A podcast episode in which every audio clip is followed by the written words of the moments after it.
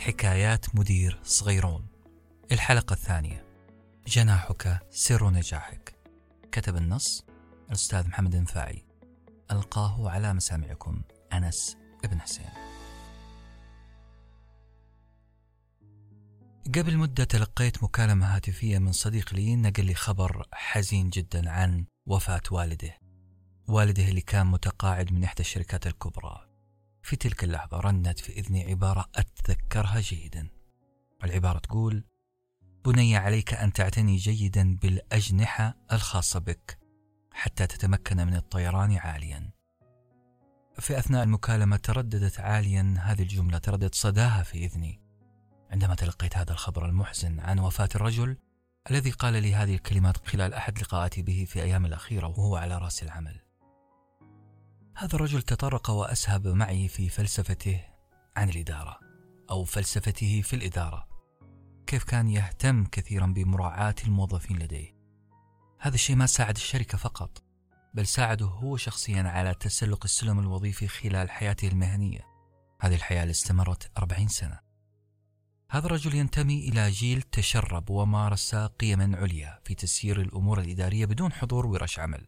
بدون الدورات المكثفة في التنمية البشرية بدون حتى قراءة الكثير من الكتب والنظريات عن هذا الموضوع. الرجل لم يضطر في حياته لتعليق الكثير من الملصقات في مكتبه أو في الممرات. ما كان يذكر نفسه بالقيم اللي كان يمارسها. طبعا إحنا هنا ما نقلل من الدورات ومن القراءة في مجال الإدارة. ما ننكر تأثيرها على النمو الشخصي لكن لكن قاعد أحاول أقول لكم أنه هذه القيم مزروعة فيه. هي فلسفة فلسفة عاش بها. وأنا هنا في وداع هذا الرجل أكرر ما قاله ناجي إبراهيم. حملوا على الأعواد فنا خالدا ورحمتاه لكوكب محمول هو مصرع للعبقرية روعت في عرشها والتاج والإكليل. أصدقائي من قبيل الصدفة البحتة وخلال نفس هذا الأسبوع أسبوع المكالمة الحزينة صادفت صادفت اني قرأت مقال اقتصادي باللغة العربية نشرته إحدى الصحف العربية. هذا المقال يشيد بالفلسفة الإدارية لملياردير ياباني. هذا الملياردير اسمه الدكتور كازو إيناموري. فلسفة الدكتور كازو إيناموري كانت ترتكز على أنه نجاح العمل مبني على التركيز على الموظف وليس علي أنا كمدير أو على أي شيء آخر التركيز على الموظفين في المقابلة اللي أجراها الدكتور كازو إيناموري عام 2012 قال كلام مهم. قال إنه هدف الإدارة هو السعي لتحقيق سعادة جميع الموظفين جسديا وعقليا. أبغى أعيدها لأنها مرة مهمة. هدف أي إدارة أي إدارة ناجحة هو السعي لتحقيق سعادة جميع الموظفين جسديا أو عقليا وللعلم الدكتور إناموري نجح في قيادة التحول الإيجابي وإحداث نقلة نوعية في شركة الخطوط الجوية اليابانية اللي اسمها جال كيف وصل لهذا الشيء؟ بأنه تبنى هذه الفلسفة. وعلى فكرة كازو إناموري له مؤلفات كثيرة إذا حبيت تقرأ له.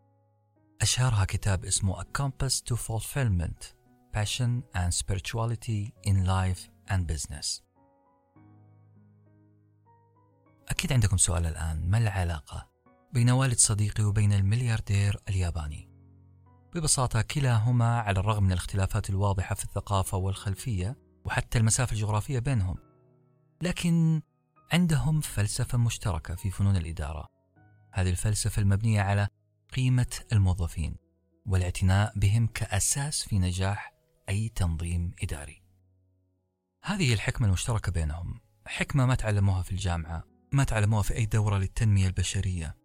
بل من خبرتهم الطويلة والتفاعل الشبه يومي مع محيطهما. في رأيي الشخصي، ما قام به الاثنان يؤكد على أهمية اختيار قادة الخطوط الأمامية، الصف الأول من المدراء، داخل أي منظومة، مهما اختلف حجم هذه المنظومة ومهما اختلفت أهدافها.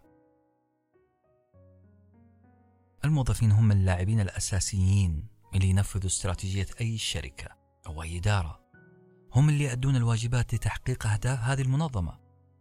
إذا خليتهم يشعرون بأنهم جزء من هذه العملية فستجدهم يخرجون أفضل ما في جعبتهم. والأهم أنهم سيبقون ملتزمين من أجل تحقيق النجاح اللي هو هدف الشركة الأساسي أو أي إدارة. القادة الحقيقيون هم اللي يعرفون يتعاملون مع الأشخاص اللي حولهم اجتماعيا أكثر من التعامل معهم تقنيا. إحنا في النهاية بشر. والكلمة الطيبة والتعامل الراقي يكسير حياتنا بل هو وقود حياتنا. هذا الشيء كفيل بأنه يخلق بيئة تساعد المؤسسات على النجاح. وهنا لابد أتكلم عن شيء مهم الذكاء. الذكاء وحده لا يكفي لنجاح أي مدير أو حتى الموظف. الذكاء ارتبط بالقدرات العقلية الخارقة اللي نتعامل فيها مع الأمور الحسابية والمنطقية بأريحية كاملة يعني تحليل أو استنباط النتائج بأقل جهد عقلي ممكن. تاريخيا وتحديدا من بداية القرن العشرين العلماء أوجدوا مقياس لاختبار الذكاء ووجد أنه المعدل لدى أغلب البشر هو بين 85 و 115 كلما اقتربت من 115 أنت حبيب الشركات وفرصتك في التعيين أكبر. لكن سؤالي هنا أو اعتراضي بلا صح لماذا الذكاء العقلي فقط ليس كافيا لضمان النجاح المهني والشخصي أيضا؟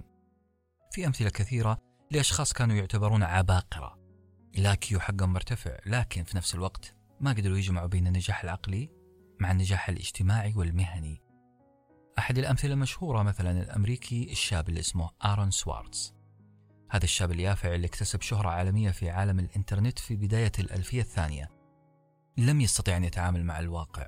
وانتهى به المطاف منتحرا قبل أن يبلغ الثلاثين من عمره وأنا هنا أقول آسف.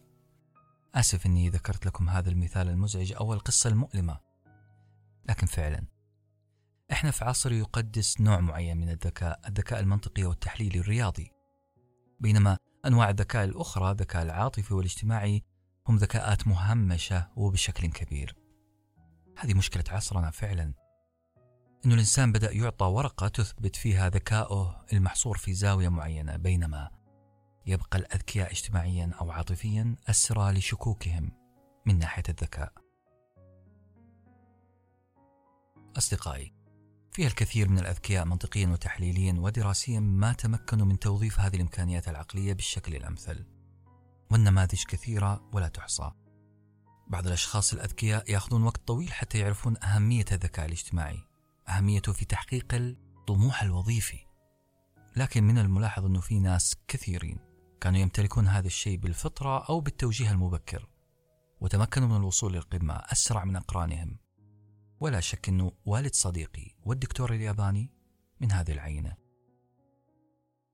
السؤال هنا. لو كنت أنت شخصيا تتمتع بذكاء أو كنت مسؤول عن شخص ذكي لكنك لا تجد النجاح المطلوب أو المأمول هل حتوقف؟ هل حتستسلم لهذا الوضع كما فعل سوارتز؟ هل فيه مجال للحصول أو بذل المساعدة بشكل أو بآخر؟ الجواب والحمد لله نعم خصوصا بعد ما ظهر حديثا في علم الإدارة ما يسمى بالذكاء الاجتماعي وتعريفه باختصار شديد هو القدرة على التعامل مع العلاقات الاجتماعية في البيئات المختلفة بفاعلية عالية كانوا زمان يتكلمون عن ال intelligence quotient اللي هو ال IQ اختبارات الذكاء المعروفة. لكن الآن صار عندنا ال cultural intelligence أو ال cultural quotient اللي هو الذكاء الثقافي. وهذا المصطلح تطور والأبحاث شغالة فيه ويرجع الفضل لاستحداث أو استصدار هذا المصطلح لاثنين كريستوفر إيرلي في 2002 وإيرلي وسون أنج في 2003 ويبقى السؤال. ما المانع من أن نتبنى دورات وبرامج تطويرية في السنوات الأولى بالذات في الحياة العملية؟ برامج خاصة بتطوير الذكاء الثقافي أو الذكاء الاجتماعي. عشان نعرف نتكيف بشكل واضح مع واقعنا مع العمل. ما المانع أن نجعل الذكاء الاجتماعي مقياس هام في اختيار القادة الجدد؟ حيث أنه مو شرط أن من يتسلق المراتب العليا فقط هم من يكونون الأفضل في الجامعات. ختاما أصدقائي أقول لكم أنه هذه ما هي دعوة مفتوحة للتمرد على الحياة الأكاديمية أو التمرد على مقاييس الذكاء العالمية أبدا. الغرض مو هدم مقياس ذكاء مشاد حاليا. نحن لسنا أهل هدم. بل نتحدث عن توسيع نطاق نظرنا لأنواع الذكاء الأخرى وأهمها الذكاء الاجتماعي. مو عيب على المؤسسات الكبيرة أو الصغيرة أنها توظف وتجلب أشخاص متوسطي المستوى دراسيا. إذا كانوا يملكون ذكاء اجتماعي كبير بناء على خبراتهم خلال سنوات الدراسة. وهذا الشيء يتطور طبعا من الفعاليات والمساهمات الاجتماعية والأكاديمية الناجحة أو حتى أنك تكتشف هذه الميزة في الشخص خلال المقابلة الوظيفية. هي دعوة مفتوحة لتوسيع مفهوم الذكاء. انتهت حكايتنا وإلى لقاء قادم مع بودكاست حكايات مدير صغيرون. في قول مأثور يقول العلم في الرأس مو في الكراس. نقدر نغير هذا المثل شوي ونقول العلم من الراس إلى البودكاست. لعل الاستفادة تصل إلى أكبر شريحة من المجتمع الوظيفي